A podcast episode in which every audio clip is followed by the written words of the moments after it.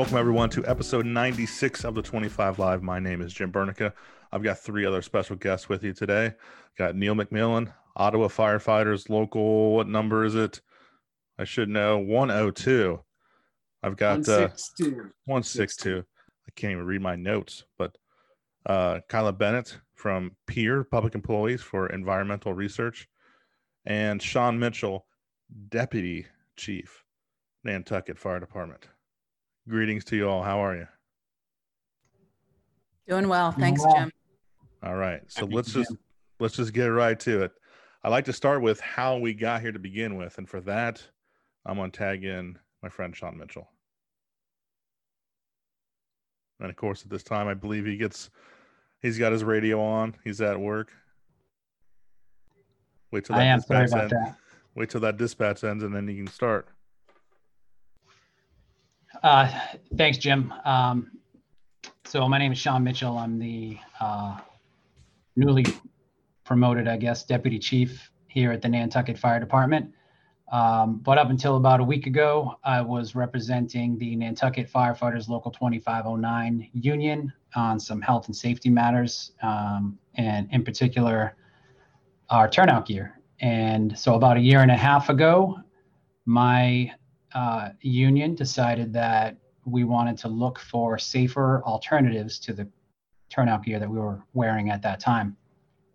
And the main reason for that is we had some recently retired firefighters, um, as well as those who had retired uh, a little bit of a ways back, as well as a current member of our union battling some of the illnesses uh, associated with PFAS exposure. And the current member uh, is back at work now, but he was out of work for quite a bit of time uh, being treated for testicular cancer. And I think, as a lot of us know, that is one of the main uh, cancers linked to PFAS exposure. So, our plan was that when uh, he eventually would come back to work, we would be able to get him into safer gear, so gear that did not contain PFAS chemicals that likely uh, either caused or contributed to his testicular cancer.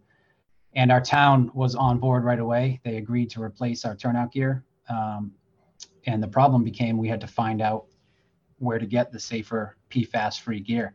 And uh, through some time and some effort and some research, we eventually found out that that does not exist. So every set of turnout gear in use today uh, contains PFAS chemicals, both um, in the moisture barrier. So they're all made using PTFE or Teflon in the moisture barrier.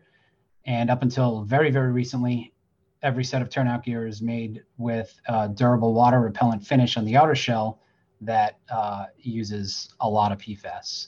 Um, so at the moment, we do not have the PFAS free gear that we were uh, initially seeking. So over time, we decided that we wanted to try to make some change and see how we could um, come about getting into safer gear. And eventually that led us to the IAFF convention back in January. And so our union here in Nantucket, along with the Fall River, uh, Massachusetts Firefighters Union and their president, Jason Burns, we submitted together a resolution at the last convention, and it was Resolution 28 titled Toxic Chemicals and PPE. And basically, the idea behind that was to begin to uh, push the IAFF to educate firefighters on PFAS, uh, what they are, where they're found, how to minimize or, and hopefully eliminate our exposure to them, um, and also to separate the IAFF from the industry because the industry has this decades long playbook uh, that they use to sort of infiltrate organizations like the IAFF, the NFPA, um, and basically continue to operate as they wish, which is making billions and billions of dollars uh, without really much care for what they're doing to us as humans and to the environment and so they've been obviously very successful at that and so we we wanted to separate the IAFF from the industry and um, not allow them to come to conventions uh, to speak at uh, cancer symposiums and things like that to advertise in our magazines uh, because that creates doubt. And we, we see that today. We see a lot of firefighters that, um, you know, when you hear about PFAS or an issue with your turnout gear, you reach out to the manufacturers and they are quick to tell you that there's nothing to worry about and everything is safe and the chemicals they use are safe. Uh, but they really don't have any any factual evidence to back that up, um, although they'll try. Um, so at the convention, our resolution uh, ultimately passed, and it was uh, pretty overwhelming. It was 99% in favor and 1% against. And along with our resolution, there was another one, Resolution 31, which also addressed uh, PFAS chemicals in turnout gear. And that also passed 99% to 1%. Um, so, you know, we now, after some time, we have the IAFF on our side and uh, helping us to sort of fight to make this change. Um, and it's still an uphill battle. And um, I think that's what's led us all here today to this conversation, um, the next step. I remember having conversations with you, Sean, uh, when those resolutions passed and how they passed, because we really didn't, we just didn't know how how how are our firefighters, our, our members, going to react to this? And and and when we saw that, we said, "All right, they're they've got it," you know. And and I think we celebrated for maybe a minute, and then we decided we really thought about it. Well, what's next? What do we have to do? What's you know this battle's not over. Uh, we this war's not over. We won that battle. Where else we go from here? And the logical answer was NFPA. And to do that, we realized we had to do a what's called a TIA. And uh, with that, I want to bring Kyla in because she helped write that.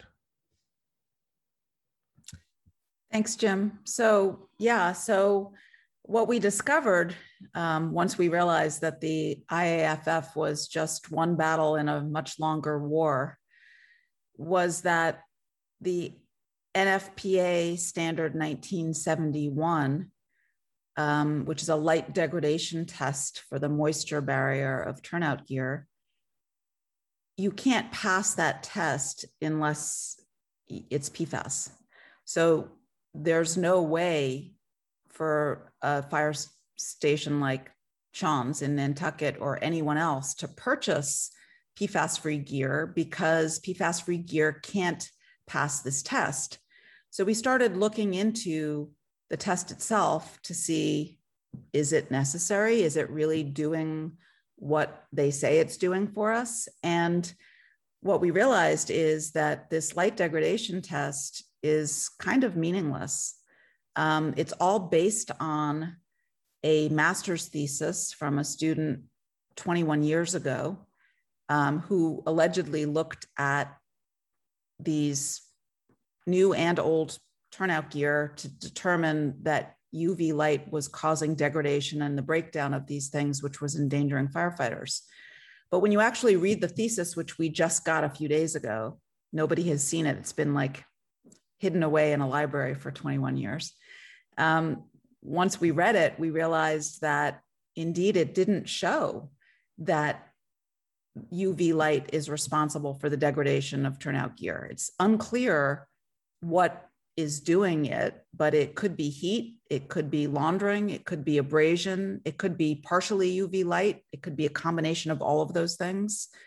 I mean, clothing breaks down eventually when it's exposed to the elements, and particularly for firefighters who are exposed to all sorts of chemicals.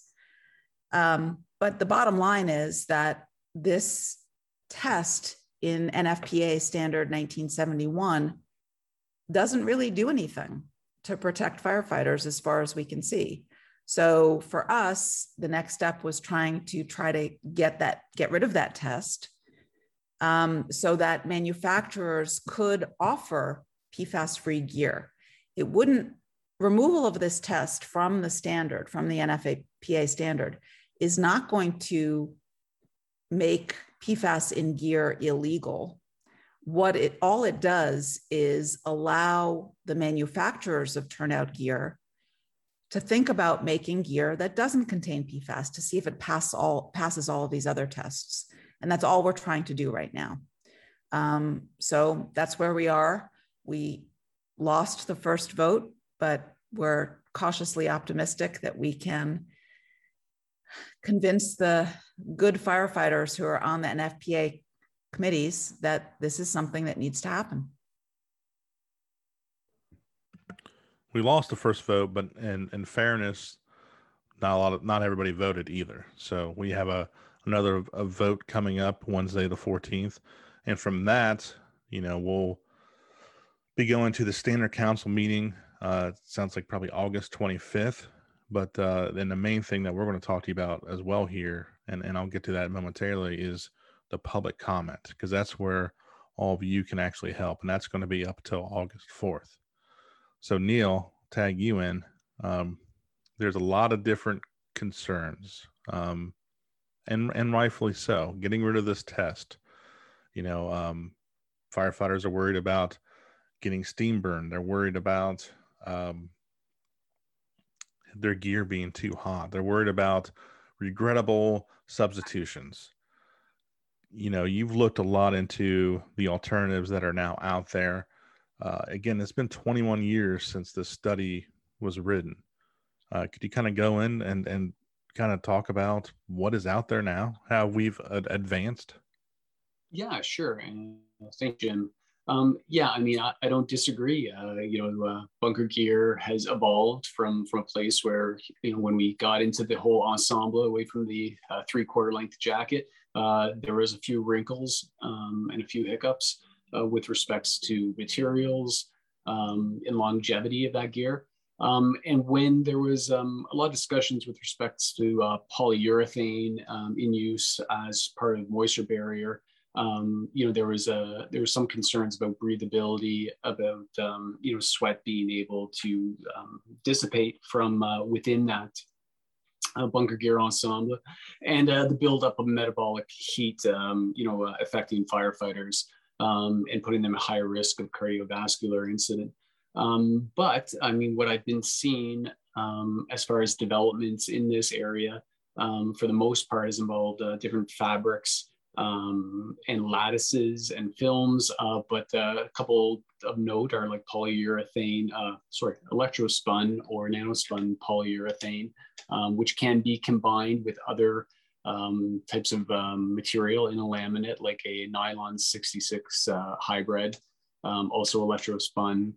Um, there's also uh, all sorts of testing uh, involved with uh, some of these products, um, both for waterproofing and water resistance, as well as breathability. And from what I've seen, the uh, moisture vapor uh, transition rates of some of these uh, electrospun polyurethanes exceed what's currently available in, with P, PTFE, you know, the Teflon alternative, which we currently have in our moisture barrier. And they seem very customizable.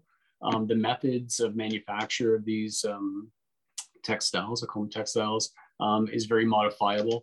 Um, so you can kind of, um, you know, uh, it's like baking a cake. You can get the recipe you'd like and the results you like with respects to uh, breathability. And, and I would see uh, it as being like a real revolution in um, modifying your tenders, PPE, uh, to match, you know, your TPP with your breathability and ensuring that uh, obviously that the uh, full ensemble is still meeting all the other NFPA testing um, that protects firefighters, um, you know, from exposure to different, uh, you know, solvents, uh, polar, non-polar solvents, uh, acids, um, you know, some of the uh, hydraulic fluids. I know in the past that's been, or still currently is phosphate esters. Um, and, and obviously as well, um, some of these DWRs that may be used in conjunction with this moisture barrier, um, for the most part, can contain again PFAS-free alternatives uh, that are either silicone or wax-based. Um, so yeah, there's I, I, see this as a real opportunity um, to allow for some innovation to get kick-started in this area and allow firefighters from across more than one nation uh, to tailor their tenders uh, to their environment, their climate, their conditions, um, without having that risk of some of those fluorinated compounds um, there's certain um, exposures to PFASs that we're, we as firefighters can't avoid, you know, whether it's in wiring and carpets and, and membranes and building constituents as they burn. Um, but when we have the opportunity to allow for a choice um, to limit those voluntary unnecessary exposures to PFAS, given the bioresidency that the, they exhibit. Um, I think we should all be jumping on board. And I'm, I'm a big cheerleader, as you can tell, and hopefully uh, we'll get a lot of uh, good public comment um, from end users um, who ultimately are going to be the ones wearing this. Perfect. Thank you, Neil. Uh, you know, I guess the whole idea too is right now the manufacturers have no incentive to change the way they're doing business. If we're able to remove this test, now all of a sudden they have that green light. They can do their research and development and they can come up with these safe alternatives that are truly vetted and give us the option to have fluorine free gear, PFAS free gear instead of, you know, what we have right now. And it may not be instant, but at least we'll, we'll be able to start the process. So with that, I'll tag Sean back in. Let's talk about uh, the website that we all kind of worked on. You want to plug the website and, and kind of talk about that, please?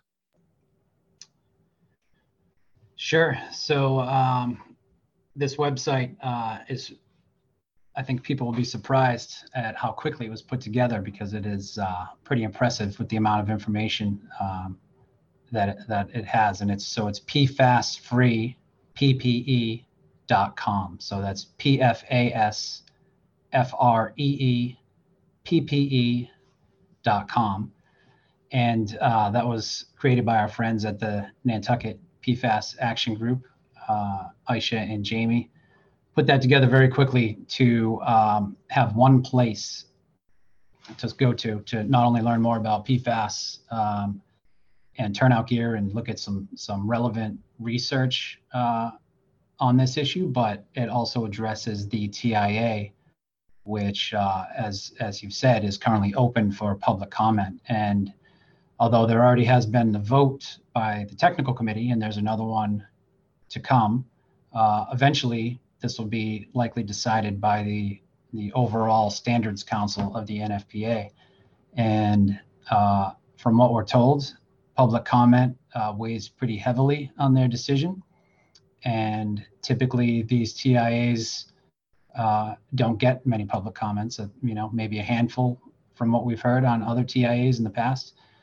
So we're hoping to spread the word and to get as many uh, comments from firefighters, researchers, um, families of firefighters, cancer survivors, people who have dealt with PFAS exposure and know about it and know uh, the truth about it and not not the industry's truth but the actual truth and put that in writing and send it to the NFPA so that they know how we feel about it. Um, and as we did with the IAFF, we were able to spread the word, and uh, it was pretty convincing the way that those resolutions uh, were handled at the convention.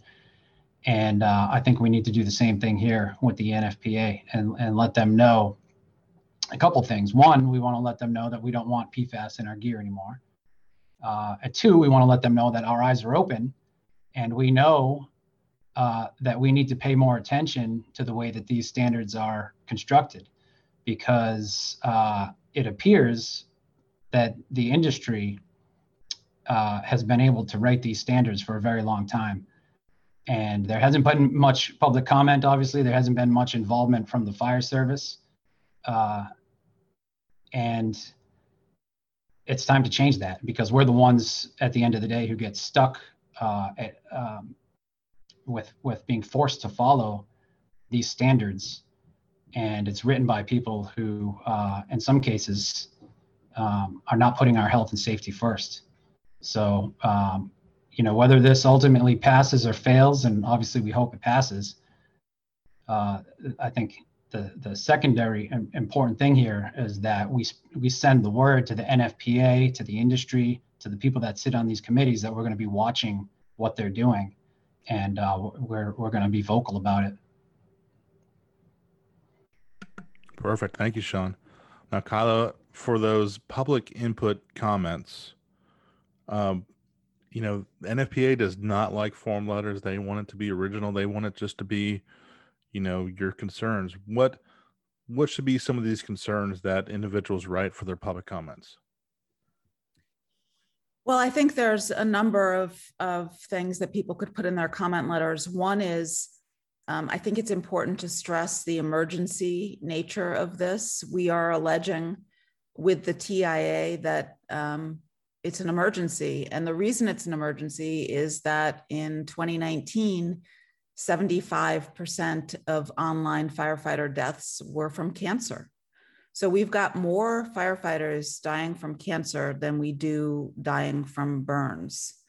Um, the other point that's really important is that this test that we're trying to remove doesn't do anything. In other words, this light degradation test simply um, measures whether UV light is going to degrade the material, but the the part of the turnout gear that it's testing is never sees the light of day. So um, it really is illogical. The test is illogical. The study on which it was based is flawed. So the other important point that I think people need to raise is that this is not if we if the votes are yes, if they do indeed get rid of this light degradation test, it doesn't ban PFAS from turnout gear. Jim, earlier you said when you were introducing this topic that um, there's no impetus for the industry to do this. It's it goes beyond that. It's not just that they don't have an impetus to create PFAS-free gear; they can't create PFAS-free gear. It would be a waste of their money to do so right now, because because of this flawed test all gear has to contain PFAS. So it would be a waste of their time and money to develop a PFAS, PFAS free gear, even though we know, as Neil said, that, that science has come such a long way in the past 21 years that there are alternatives out there that will work probably better than what we have. So if you still want to put PFAS in your gear, you're still going to be able to buy it. All we're doing is allowing the manufacturers to make a PFAS free gear for those who want it. That's all this this TIA does. And if you can't see your way to open up the market that way to have innovation, I don't know what the problem is because we're really we're not banning anything, we're not making anything illegal, we're not putting anybody in danger. All we're doing is saying let industry try to develop something new. That's all we're saying. All right, perfectly said. Now, Neil, oh, brother, I'm just going to hand it off to you and say, take us home. No pressure. Thanks, Jim. Um, no, as I said, you could probably tell um, I'm buoyed by this excitement. Um, the opportunity for public comment doesn't come around often um, for many, for most NFPA standards. Um, here we are, you know, the door is open. It's going to allow us um, you know, if we're able to pressure NFPA to do what's right and um, vote in favor of this TIA to remove this UV light test, um, it opens the door um, for healthier alternatives. It opens the door for more choice for firefighters. Um, and I think it's really accomplishing what the membership, all you know, 324,000 uh, professional firefighters from across North America, have already said they want. You know, with the um, with their voting uh, as represented in those two IAFF resolutions. Um, so yeah, I, all I can do is really encourage everybody um, to please make some public comment. Um, let the NFPA know what your wishes are. Um, if you need to do any more digging, go to the website, PFAS free uh, PPE. A lot of resources there can help guide your decision. Um, and uh, that's about it. So, uh, so thanks, everyone. Perfect. I also think, of course, we should thank the person who actually signed this because it wasn't any of us. It was General President Ed Kelly for the IAFF. And when he signed that thing, it wasn't just his signature. It was about 324,000 and some change that signed this. So Again, going back to Sean's resolutions and the Fall River resolutions, 99% of those members wanted to get rid of this stuff. So he's he's working on behalf of our membership and the firefighters across the US and Canada to actually get something done, to have an alternative to just reduce our exposures. This is at this point and really all points, it's unnecessary. We have enough different exposures out there. We don't need our own gear to be a carcinogen. So, with that, I thank all of you. And once again, www.pfasfreeppe.com and let us know if you have any questions. Take care.